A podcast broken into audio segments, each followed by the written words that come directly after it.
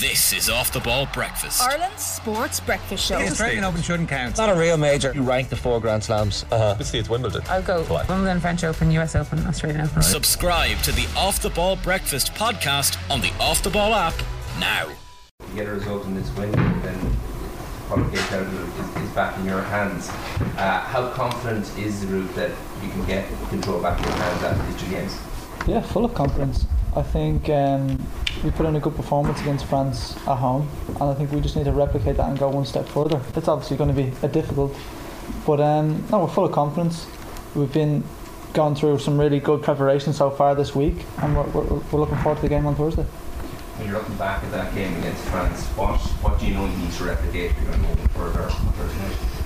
Well, we need to work extremely hard. They've got good players. They're a good team. We know we need to be working hard, but like I say, we need to go one step further and, and win the game. We've obviously had chances at home as well, but we just need to be converting them and keeping the back door shut as well. Steve Dunn. Uh, Jason, just um, well, ask you first about your move. Uh, how do you feel? It's you know, how do you feel it's improving you as a footballer? You're obviously very uh, capable footballer as it is, but you've been playing, I suppose, maybe at a lower level than people would expect to be playing at. So, how do you feel this season started for you? I think it's gone it's gone well. Um, I'm happy with the move. I'm, I'm delighted to be back in the championship. It's a it's a great club, Bristol City. So I'm delighted to be there. The fans have been taken to me really well. So um, hopefully I can just sort of kick on and, and keep doing well there. How do you feel the football is in the championship compared to, say, it is at international level? Because a lot of people talk about in the Premier League that in the Premier League get a bit more time on the ball. Do you feel it's like that in the championship now that it's a bit more similar to that, that higher level? Um, yeah, I suppose it's always going to be tougher the higher levels you go. It's obviously a very robust league. You're Saturday, Tuesday most weeks, so it's it tests you physically as well. But um, no, like I say, I'm, I'm, delighted to be back playing in the championship, playing mm. for Bristol City. I'm delighted to be there, and um, just want to sort of push forward now in my career going forward. Having Evan Ferguson in the team is obviously a, a major boost, and especially after his hat trick at the weekend. A lot of talk though from and you're listening to analysts and ex pros talking about how he's doing, and that it might be difficult for him to replicate that form with Ireland because he won't get the service that he does at Brighton. How do you feel when you hear stuff like that? Well, maybe that's a bit unfair. I think we've got some very good players as well. Um, obviously, Evan's done really, really well. He scored a great hat trick on the weekend, so he's full of confidence as well. But no, I think we've definitely got the boys that can put him in good goal scoring opportunities, and we've obviously got other players who can score goals as well. So it's not it's not all on Evan. Um, he's obviously a main part of the team as well, but it's not all on him. We've got to sort of score goals in other other um, parts of the, parts of the team as well. Does it make your life a little bit easier having such a good player ahead of you? Well, definitely. He's in a he's in a right purple patch um, so far. So hopefully he can keep going. But um, like I say, not all the pressure's on him. We we need to sort of get around him and help him as well. Thanks. I'm Dunn, please. Um, Jason, what was the appeal of Bristol City? I'm guessing you might have had a few options. Like what, I suppose, what was it about that move that attracted you? I. Um, well, I think it was just a great fit for me. Um, at the time of my career, I think I needed to step up, and especially into the championship. So and I think I said in a, in a few interviews so far that they, they wanted me really um, wanted me a lot and I've talked to the manager there a couple of times and and his plans for me going forward really sort of were parallel to what I thought I could do as a footballer as well. So um, just sort of things behind the scenes. Obviously it's a great club got good facilities good stadium good fan base as well. So I think it was just the right move at the right time I think. Is, is it sort of a nice pressure? I suppose at Derby you, you come through the academy and there's a you know, there's a sense of, oh, he's, done good, he's come from our ranks. Was there, then you come in with a transfer fee somewhere else, is there a bit of a pressure, a, a, a different responsibility when you go somewhere like that? I suppose so, maybe not, maybe. Um, I think that's sort of outside pressure. It's not. I've always put pressure on myself to perform, no matter if it's at Derby or Bristol now. Um, no, I think I think it's just about me sort of looking after myself and um, and doing the best I can for Bristol City and, and for Ireland when I play. Just sorry, last one, Kieran. Sorry just the, there was quite a few in that move this summer as it happened, like between yourself and Darren, Andrew, and quite a few of the players. Do you feel like um, I don't know, there's a collective sense that this group of players are moving forward together in their careers. There's a lot of seems to be a lot of on an upward curve this summer. Well, well, definitely, the lads have had great moves. Obviously, like you say, Chio and Dara going into the Premier League as well. So, I think that's that's great for us as a country to have players playing at the top level.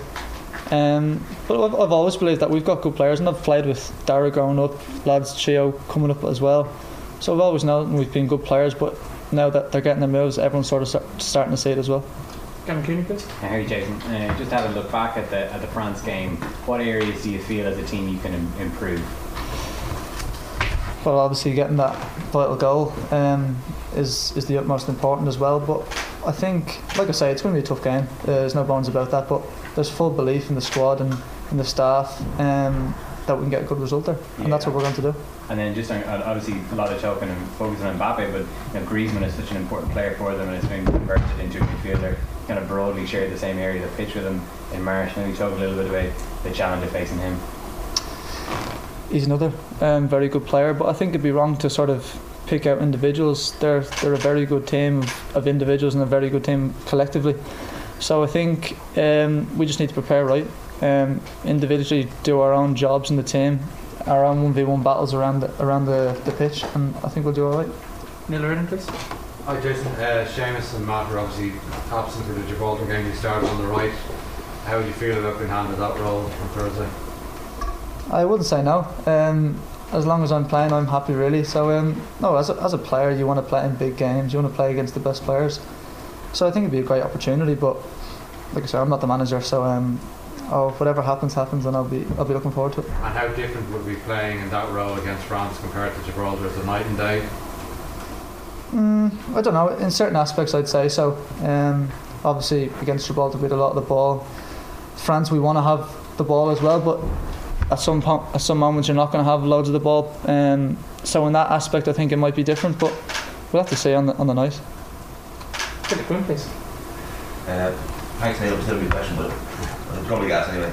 Um, Jason, just uh, I asked this earlier comrades, your colleagues. Uh, what's a good window for Ireland these two games? Do you feel we need four points minimum? Um, and are we still in the group in terms of qualification?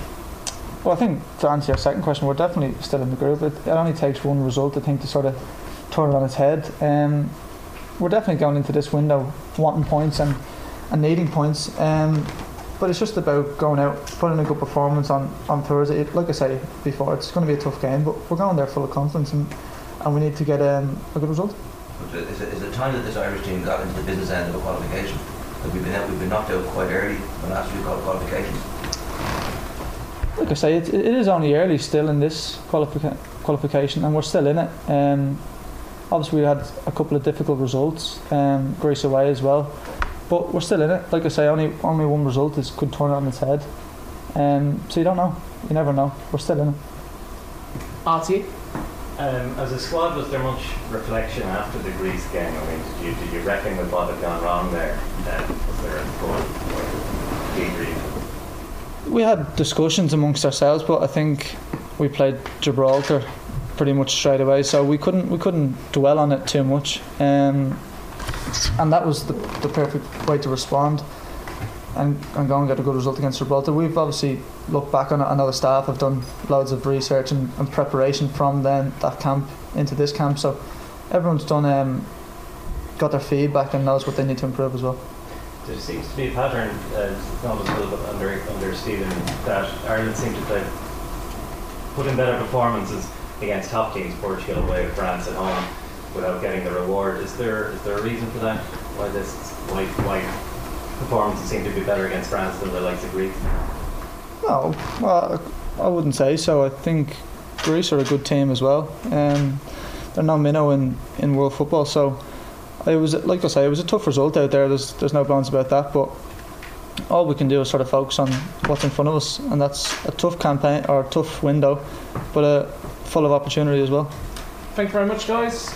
This is Off the Ball Breakfast. Ireland's Sports Breakfast Show. It's Australian Open shouldn't count. It's not a real major. You rank the four Grand Slams. Uh-huh. Obviously, it's Wimbledon. I'll go Wimbledon, French Open, US Open, Australian Open. Subscribe to the Off the Ball Breakfast podcast on the Off the Ball app now.